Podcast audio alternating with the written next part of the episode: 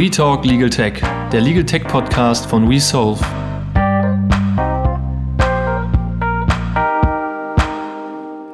Hallo und herzlich willkommen zu einer neuen Folge 5 Minutes on Legal Tech. Heute wollen wir darüber reden, was eine Blockchain ist und wie sie funktioniert, um uns dann in der kommenden Folge anzuschauen, wie die Blockchain-Technologie bei der Einhaltung von Menschenrechten entlang von Lieferketten helfen kann.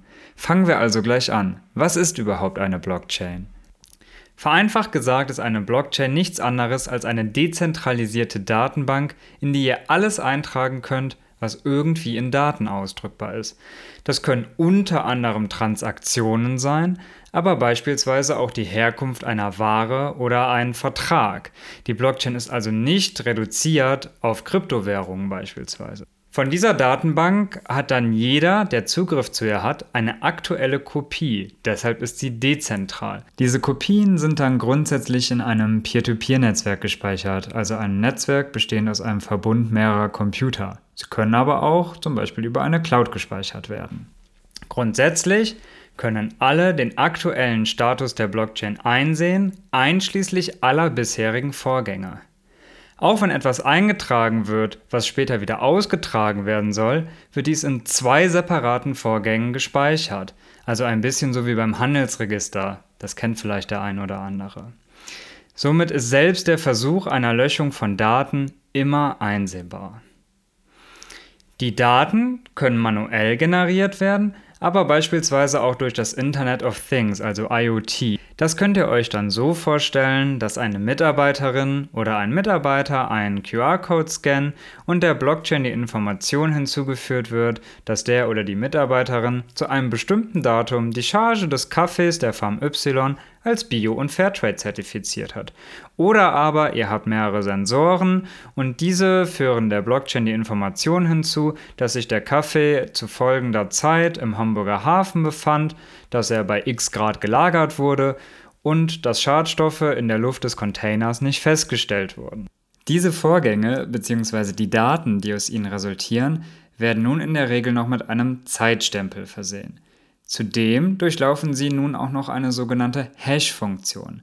Das heißt, die Daten werden mathematisch in eine Abfolge von Zahlen und Buchstaben mit einer zuvor bestimmten und festgesetzten Länge umgewandelt. Diese Abfolge nennt man ein Hash. Egal, wie viele Daten so eine Funktion durchlaufen, also ob ich nun einen Block habe, in dem nur ein Satz gespeichert ist, oder aber alle Wikipedia-Einträge, dieselbe Hash-Funktion wird immer eine Abfolge von Buchstaben und Zahlen mit derselben Länge ergeben. Ganz besonders wichtig ist, dass die kleinste Änderung der Daten den generierten Hash vollkommen verändert. Möchte ich also alle Wikipedia-Einträge im Hash-Format einem Block hinzufügen, so würde ein einziges Leerzeichen mehr zu einem völlig anderen Hash führen. Jeder Block besteht nun aus solchen Hashes. Vereinfacht gesagt enthält jeder Block neben den in ihm gespeicherten Daten auch noch den Hash des vorherigen Blocks. Dadurch sind die Blöcke miteinander verkettet und deshalb reden wir auch von einer Blockchain. Wenn nun also jemand versucht, die Daten des einen Blockes nachträglich zu ändern, so stimmt der Hash des nachfolgenden Blockes nicht mehr mit dem veränderten Block überein. Das bedeutet, die Kette wird unterbrochen und die Änderung offenbart sich eben. Um die Kette zu reparieren, müsste man alle folgenden Blöcke entsprechend auch ändern. Durch je nach Blockchain unterschiedlich verwendete Mechanismen wird dies aber praktisch unmöglich gemacht. Beispielsweise durch eine sehr hohe Rechenleistung, die hierfür erforderlich wäre und somit aufgrund ihres Energiebedarfs sehr hohe Kosten verursachen würde. Es gibt aber auch andere Mechanismen, bei denen beispielsweise die eigene Reputation mit so einer Änderung riskiert werden würde. Dieser Schutz wird nun noch durch eine sogenannte digitale Signatur erweitert.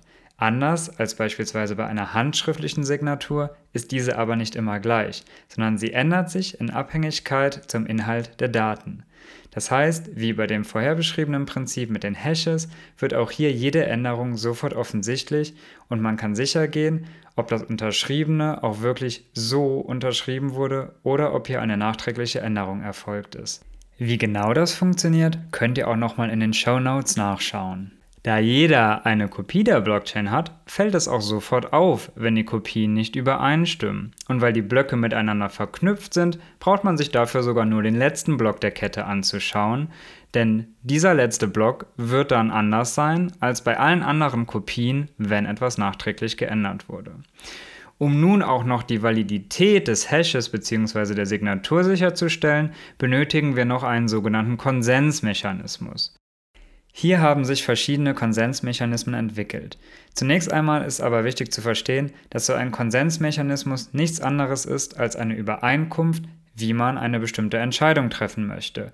Wenn wir uns also im Park treffen und darüber entscheiden wollen, wo wir als nächstes hingehen, könnten wir zum Beispiel vereinbaren, das, was die Mehrheit gut findet, das machen wir. Dann ist das im Prinzip schon ein Konsensmechanismus. Allerdings wird das in der Blockchain natürlich technisch gelöst. Hier geht es darum, eine Einigung bzw. Entscheidung darüber zu treffen, wie wir Blöcke validieren, um diese dann später der Blockchain hinzuzuführen. Ein sehr bekannter Konsensmechanismus beruht auf dem sogenannten Prinzip des Proof of Work. Das klingt vielleicht kompliziert, bedeutet vereinfacht gesagt aber nur, wir glauben der Mehrheit. Also ähnlich wie in dem Beispiel aus dem Park. Das heißt, wenn wir 1000 Kopien der Blockchain haben, die mit dem Block X enden, aber eine Kopie, die mit dem Block Y endet, dann wissen wir, die Mehrheit hat Recht und vertrauen darauf. Um das herauszufinden, bedarf es allerdings eines aufwendigen mathematischen Verfahrens, was sehr energiekonsumierend ist und deshalb auch leider umweltschädlich. Es gibt aber auch andere Konsensmechanismen.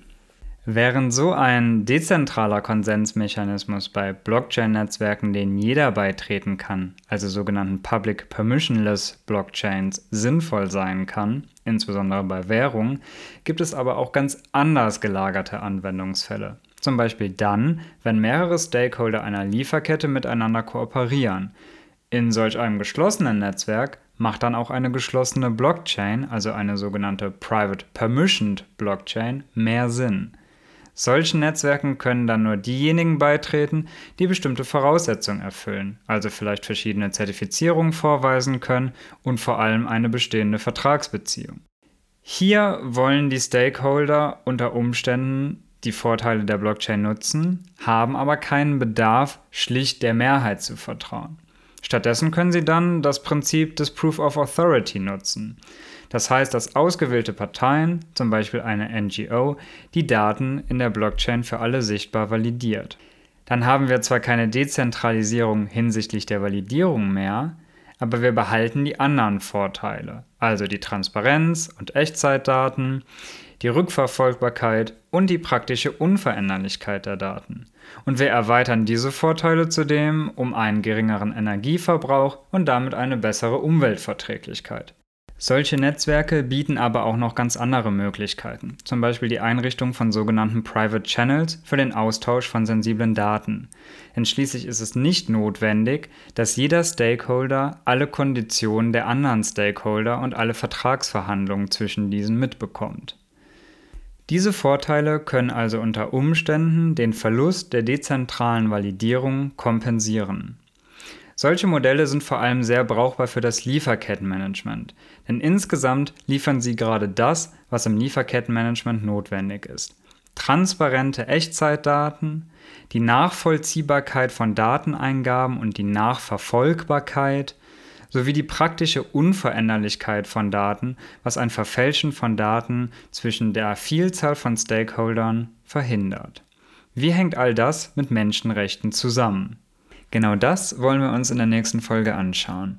Bleibt also dran, abonniert unseren Channel und schaut auch, auch mal auf unserer Internetseite we-solve.net vorbei, denn dort könnt ihr ab sofort kostenlos Mitglied des WeSolve e.V.s werden, um einer begeisterten Legal Tech Community beizutreten, an verschiedenen Events teilnehmen zu können und immer auf dem Laufenden zu bleiben. Bis dahin, macht's gut, ciao.